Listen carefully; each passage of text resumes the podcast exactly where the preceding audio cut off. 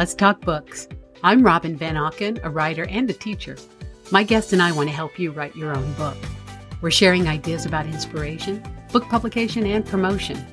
You can find the episode show notes, a free novel, guides, and tutorials at robinvanauken.com. Enjoy the show.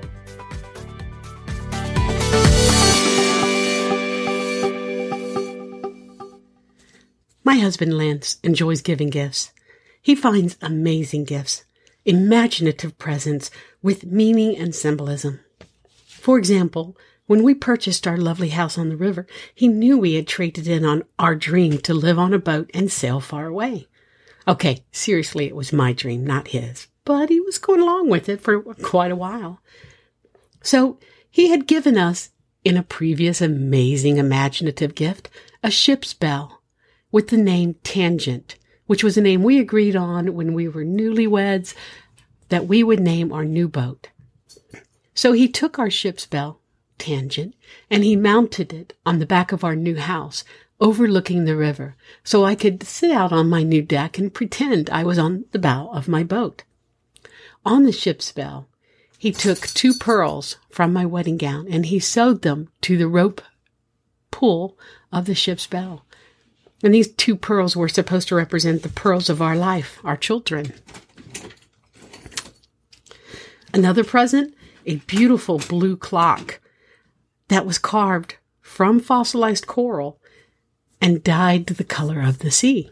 This was an anniversary present, and I think it was like our 35th anniversary, and supposedly coral was the substance that you're supposed to give somebody. Although he always joked with me that, you know, this year it's cardboard, next year it's aluminum, the year after that, I can't wait, it's rope. So, you know, a lot of humor there. Still another present was an amazing mystery game that came to me each month. It was a puzzle piece that arrived in the mail from a stranger and I had to solve this mystery by putting the clues together that were sent. That was a lot of fun, and it was dragged on for a nice long time. Today, it's Mother's Day, and he has given me yet another amazing gift. This time, it's a beautiful leather journal and a quill pen with little writing nibs and ink, India ink, to write with. But in addition to that, he gave me a brass stamp and a whole box of different colored sealing wax so that I could put my stamp on letters that I send. Now think about this. You've seen this in movies before. Officials, kings, queens, historically people would use a drop of sealing wax and their own personal stamp to, to sign correspondence. And basically people respected the stamp. They would never break the seal. So this stamp from a company called Nostalgic Impressions carries my logo, my personal logo that he copied and he sent to the company. Now, my logo, if you're not familiar with my website, is an elaborate V and A. These letters are hand drawn, beautiful elements from the ancient Book of Kells. I use it along with my first name, Robin, to honor my Celtic, Celtic heritage. Of course, the V and the A stand for Van Auken, which is not necessarily Celtic. My maiden name, Kelly, is the Celtic Irish equivalent of Smith. But I have been a Van Auken for about four decades now. So I, I honor it. This gift for writing and the brass stamp with my seal are a, a seldom used system, almost forgotten system of communication and I was so touched by his thoughtfulness that I had to dedicate this episode to the history of writing. So, without further ado, let's learn a little bit about writing. So, writing is the accumulated memory of humankind. It consists of drawings and signs and pictures. Now, these have existed for tens of thousands of years. In fact, 22,000 years ago, someone painted in a cave of Lascaux, France, pictures, hunting, horses, different kinds of creatures, handprints. But these symbols are some of the very earliest forms of communication that we have discovered. Writing, however, are formal symbols They're not random artistic impressions left on a cave wall. Writing evolved slowly, and its reasons were much more mundane. Writing began probably in Mesopotamia. This is the land between the Tigris and the Euphrates rivers. We know it as modern day Iraq. This is where writing began to the best of our knowledge. These were basically reliable records of accounting. People were counting sacks of grain and head of cattle, but they were also counting something else. Some of the earliest forms of writing consisted of curved figures and lines that represented a cow's face. These were easy to understand. Another extremely early f- symbol in writing was an V with a gash at the bottom of the V. And this represented a woman, a slave, a basic form of currency. Now, this same symbol with three small mountains in the background meant a female slave that came from far away across the mountains. So you see where the woman in me is a little distressed. Okay, a lot distressed. That early forms of accounting were tallying up female slaves and cattle. But anyway, one of our oldest examples of writing is a tablet from Uruk, which dates to the fourth millennium BC. And it's a lexical text that's arranged in columns, more tallies. Another tablet from Mesopotamia talks about the social structure of Sumeria, a temple at Lagash.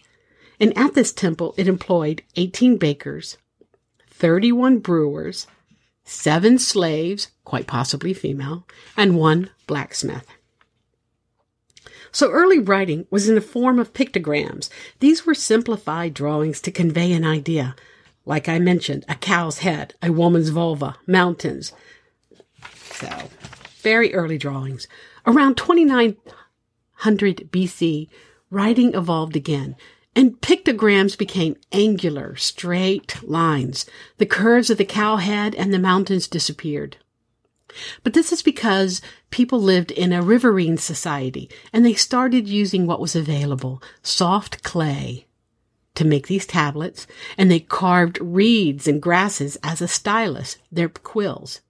And the name of this writing, cuneiform, comes from the Latin word which means cuneus or wedge. These symbols were created using a wedge. At one time, Scribes had to memorize more than 600 signs that were in common use. A foot, for example, could mean to walk, to stand, to move, depending upon its context. Eventually, instead of representing an object, the pictogram stood for the sounds that made up the name of the object. This is known as rebus, and it is the keystone of writing. Eventually, the Akkadian people and their language dominated the region, and the Sumerian language, much like Latin, became the language for religious text.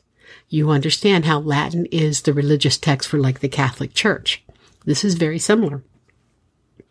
So writing evolved from humble beginnings as an accounting system, a system to record spoken languages, and an alternative medium for communication and thought. Eventually, the ancient Sumerians and the Akkadians, the Babylonians and the Assyrians, they developed correspondence and they even created a postal service. They had clay tablets that they used as envelopes. The invention of cuneiform allowed people to preserve their hymns, their divinations, their text, and their literature. So stories that had traditionally been oral histories were able to be written down. For example, the Epic of Gilgamesh tells the story of a solar giant. This is a person in their prehistory who was two thirds of a god and one third of a man. This epic predates the ancient Greek myths such as Hercules, and it even contains a story about a flood, and this foreshadows the biblical account. The ability to read and write cuneiform was difficult and took time away. It led to a separate caste system of scribes, people who became very, very powerful. Because knowing how to write was a privilege, and a source of power. Then they started to develop elite schools for scribes. Cuneiform spread throughout the country and into surrounding Mesopotamia. China and Egypt was also developing their own writing systems. The Egyptian system of writing is hieroglyphs, and the ancient Egyptians believed it was a gift from the god Thoth. It literally means writing of the gods, because it's composed of the Greek word hieros, which means holy, and glyphian, to engrave. The earliest known hieroglyphic inscriptions date to the third millennium BC, but the script is older than that.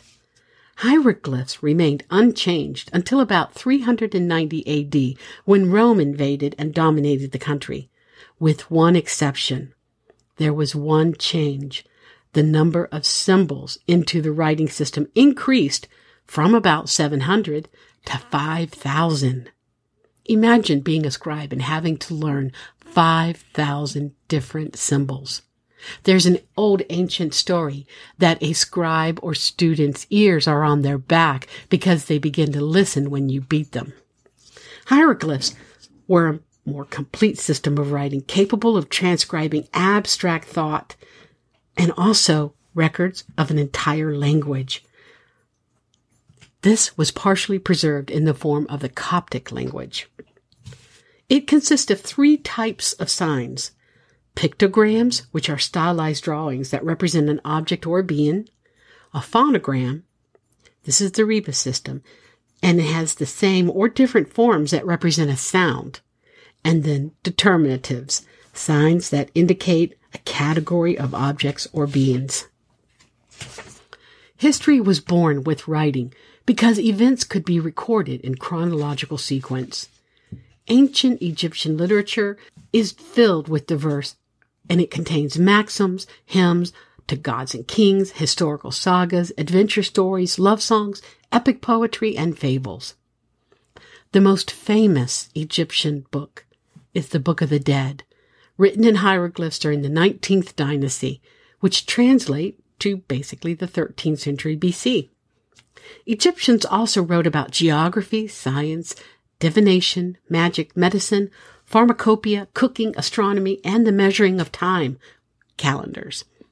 Their calendar, once based on the moon, became a solar calendar in the third millennium, and it was comprised of 365 and one quarter days each year. Egyptian scribes also invented the use of papyrus for writing.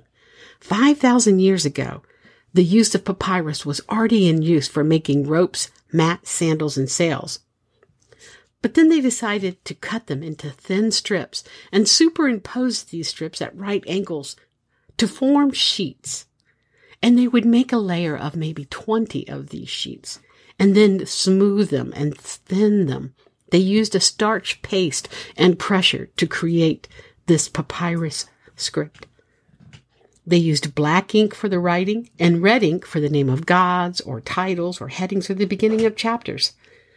Some papyrus rolls are so long they're up to 130 feet. So writing continued to evolve and became a quicker cursive script. One script was used by scribes and priests, and it was called the hieratic or sacred. It contained some of the same elements as hieroglyphs. It had pictograms, phonograms, and determinatives. But the second script was quicker, lighter, and called Demotic. D-E-M-O-T-I-C. The writing of the people. It became the prevalent script used by the people. It is also the script that was used on the Rosetta Stone, from which was translated the hieroglyphs, Demotic, and the Greek language. The Rosetta Stone enabled modern historians to decipher Egyptian text. However, there is still one writing of the ancients that has not been deciphered. This is from Crete, the island of Crete, which evolved around the second millennium, and today it remains a mystery. There are Cretan hieroglyphs that date to 2100 BC that are still considered undecipherable, and these are found on artifacts of the early Bronze Age during the Minoan era. The corpus of this system is composed of seals and sealings that are on about 150 documents, and archival inscriptions on clay, about 120 documents. There are more than 830 signs and seals and 723 symbols on clay. Maybe someday a computer will be able to decipher this. Meanwhile, a world away, China was developing a writing system. About 2000 BC, it was codified around 1500 BC and systemized between 200 BC and AD 200. It remains unchanged today.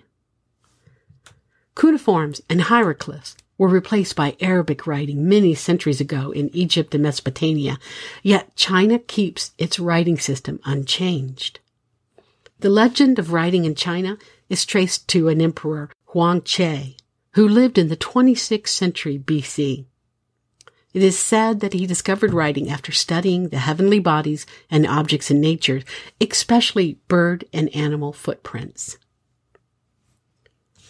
The history of writing begins with pictograms that became stylized. A shared feature between cuneiform, hieroglyphs, and Chinese writing is that all three could be used to transcribe words or syllables. An alphabet, however, functions differently. 3,000 years ago, the alphabet was invented. Its roots in the Phoenician history and the people who gradually spread across the Mediterranean to Greece, Italy, North Africa, and southern Spain. Speaking of, I do have about 3% of my ancestry from that region. So with an alphabet, you should be able to write anything with about 30 signs. Arabic and Latin scripts lie behind many of these alphabets. We use 26 signs in English, which isn't enough. Think about this. When you were a child and you were learning to read, there were some words that just didn't sound the way you were spelling them out. But consider that there are 1,000 of these in Chinese, hundreds in the Egyptian hieroglyphs, and 600 of these signs in Mesopotamia in cuneiform. So it's really not that difficult for us to learn our ABCs, considering there's only 26. The reason why a short alphabet was needed is so that ordinary people could learn how to read and write. So the book I'm looking at is called Writing, the Story of Alphabets and Scripts. And it's a wonderful little book. I've had it for about 15, 20 years, and I love to page through it. I love to look at the different stories and synopses and histories. The section I'm looking at right now talks about the alphabet and the fact that the alphabet was so important for people and how it spread so rapidly. One of the biggest reasons why the alphabet spread so rapidly was because in AD 622, Muhammad, the prophet of Islam, fled from Mecca and till he took refuge in Medina. This date marks the beginning of the Hegira, that is, the Muslim era. According to tradition, the first text of the Muslim holy book, the Quran, was dictated to Muhammad by Allah and then transcribed into Arabic script about 650 AD. The use of the Arabic script was even more widespread than the spoken word. So the Koran and the Bibles, the very word writing, takes on religious connotations. When Christians speak of the scriptures, which literally means writings, they are, of course, referring to their holy books. In the same way, even the writing of the Quran is the writing of Allah, just as the hieroglyphs were the writing of the gods in the eyes of the ancient Egyptians. The words were to be revered, whether or not they could be read or understood. Even today, in Quranic schools in parts of Asia and Africa where other languages are spoken, the Quran is still studied in the original Arabic. Over the centuries, Arab calligraphy produced masterful creations of an extraordinary variety. As with Hebrew, Arabic is written and read from right to left, and the vowels are not necessarily transcribed. The alphabet consists of 18 letters which, when combined with their various marks and accents used to indicate vowels, comprise 29. In the cursive script, the letters are joined together. The true quality of the Arabic script, however, lies in its ability to take on an infinite form. The Muslim religion forbids representation of the face of Allah or that of the Prophet Muhammad, and in certain sects of any human beings. Thus, calligraphy has become the basic decorative element in mosques and on all monuments. It forms the basis of an elaborate and imaginative ornamental art and has engendered a remarkable range of styles and concepts. So, along with their civilization, the Romans left us their language, Latin, and with it their writing system. Five centuries after the fall of the Roman Empire, Charlemagne proclaimed Christianity the heir of Roman civilization. He set to work to revive a knowledge and a culture that had been on the point of disappearing. In the Middle Ages, a form of sacred writing became established in the monasteries. Beautifully designed and executed, it reflected the serenity of both those who created it and the setting in which they worked. For centuries, any Gaul or Briton who could write wrote Latin. And when Christianity began to spread, the writing and copying of texts continued to be carried on in Latin. More than a thousand years of writing skills were virtually the monopoly of monks, monks like the ones who created the Book of Kells.